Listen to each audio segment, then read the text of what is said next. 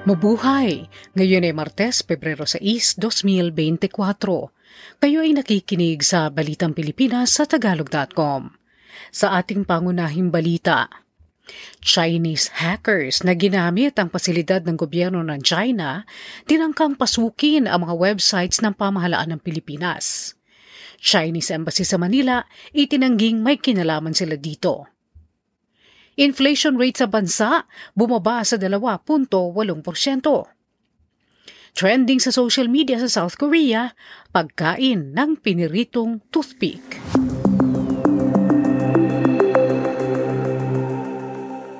Ang mga hacker na nagsasagawa ng operasyon sa China ay nagtangkang pasukin ang mga websites at email ng Pangulo ng Pilipinas at ng mga ahensya ng gobyerno, kabilang ang isang may kinalaman sa pagsusulong ng seguridad sa karagatan. Gayunman nabigo ang mga ito ayon sa Department of Information and Communications Technology o DICT. Ang mga mailbox ng DICT, website ng National Coast Watch at ang personal na website ni Pangulo Ferdinand Marcos Jr. ang naging target ng hindi nagtagumpay na hacking operations noong Enero. Sinabi ng DICT na nang itrace nila ang Internet Protocol o IP addresses ng hackers, nakitang nasa China ang mga ito. Ginamit din umano ng mga hacker ang serbisyo ng pag-aari ng gobyerno ng China na Unicom. Nagharap naman ng resolusyon si Senadora Risa Hontiveros para imbestigahan ang ulat ng cyber attack na nagatake sa mga websites ng ahensya ng gobyerno ng Pilipinas na may kinalaman sa pagdepensa ng West Philippine Sea. Itinanggi naman ng Chinese Embassy sa Manila na may kinalaman sila sa hacking at sila mismo ang lumalaban sa mga ganitong gawain.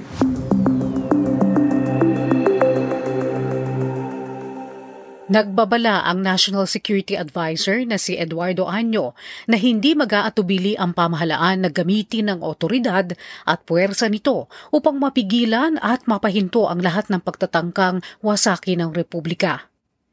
Ipinaalala rin ni Anyo na iisa lamang ang Pilipinas kasunod ng panawagan ni dating Pangulong Rodrigo Duterte na magkaroon ng Independent Mindanao.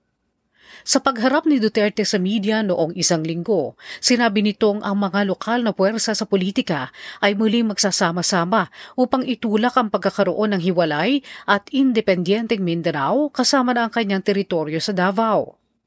Nanawagan si Anyo sa mamamayang Pilipino na maging mapagbantay sa anumang pagtatangka na magtanim ng pagkakagalit at pagkakawatak-watak sa bansa.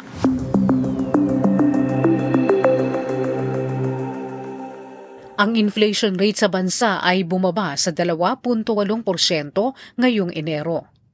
Ayon sa Philippine Statistics Authority o PSA, ito ay dahil sa pagbagal ng pagtaas ng presyo ng pagkain at mga inuming hindi nakakalasing. Bumaba ito mula sa 3.7% noong Disyembre ng nakaraang taon. Samantala, ang palitan ng dolyar sa piso ngayong Pebrero 6 ay 56 na piso at 20 sentimo.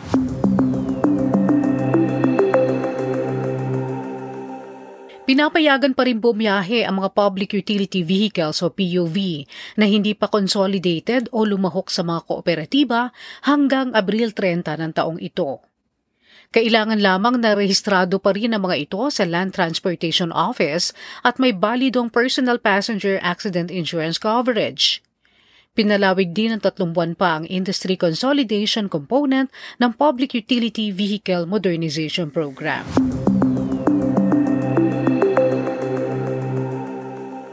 Ang mga overseas Filipino workers o OFWs na nawala ng trabaho noong mabangkarote ang mga kumpanya sa Saudi Arabia noong 2015 at 16 ay nagsimula na makatanggap ng kanilang kompensasyon.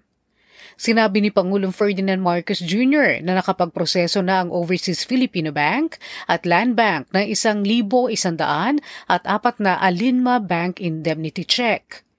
May kabuang halagang 800 at 68 milyon, 700 at 40 libo, 500 at 44 na pisong indemnity checks ang na-clear na ng Alinma Bank sa pamamagitan ng Land Bank of the Philippines at ipinadala na sa Overseas Filipino Bank.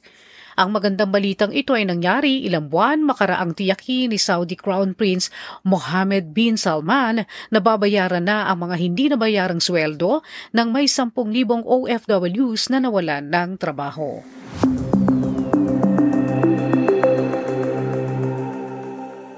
Isang DC-8 aircraft ng National Aeronautics and Space Administration o NASA ang lilipad sa mababang altitude sa Manila urban area upang pag-aralan ang kalidad ng hangin sa Pilipinas.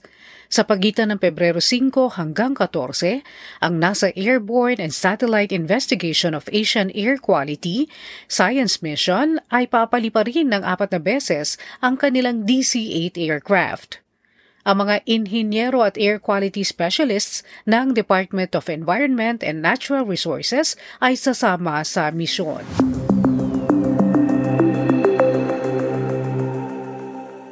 Sa trending na balita online, Isang kakaibang kasal na isinagawa sa Tagaytay City ang nag-viral online. Makaraang gawing tila check-in area ng isang international airport ang lugar ng kasal. Ang lugar ng kasal ay mayroong check-in counters at may boarding passes na ibinigay sa mga bisita. Napag-alaman na ang mga ikinasal na sina Melvin John at Divine ay kapwa nagtatrabaho sa abroad. Nais nilang ang maging dating ng kanilang kasal ay magbabiyahe sa iba't ibang lugar.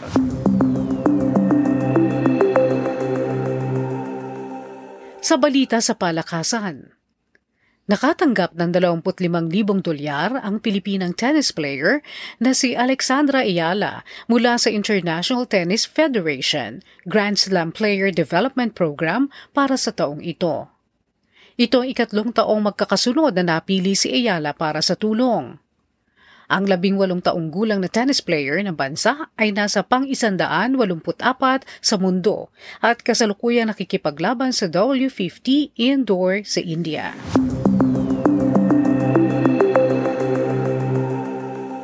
Sa balitang showbiz, hiwalay na ang celebrity couple na sina Bea Alonzo at Dominic Roque. Kinumpirma ito ng veteranong TV host na si Boy Abunda sa kanyang programa makaraang sabihing natanggap niya ang masamang balita kasabay ng malungkot na balita na namayapa na ang ABS-CBN Dreamscape Entertainment Head na si Deo Endrinal. Nagpropose si Dominic kay Bea noong Hulyo ng nakaraang taon. May ulat na isinoli na ni Bea ang engagement ring na ibinigay ni Dominic.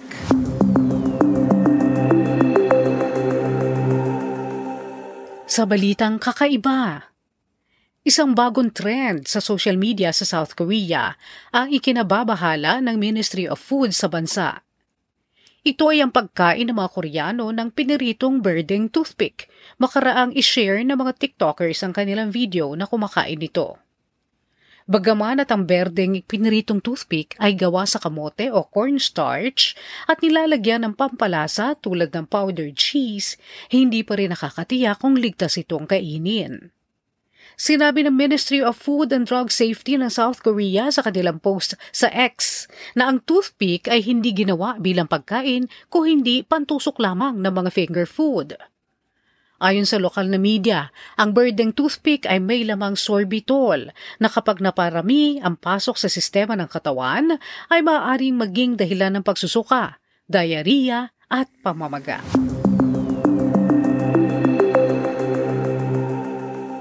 At yan ang kabuuan ng ating mga balita ngayong Pebrero 6, 2024 para sa Tagalog.com. Basta sa balita, lagi kaming handa.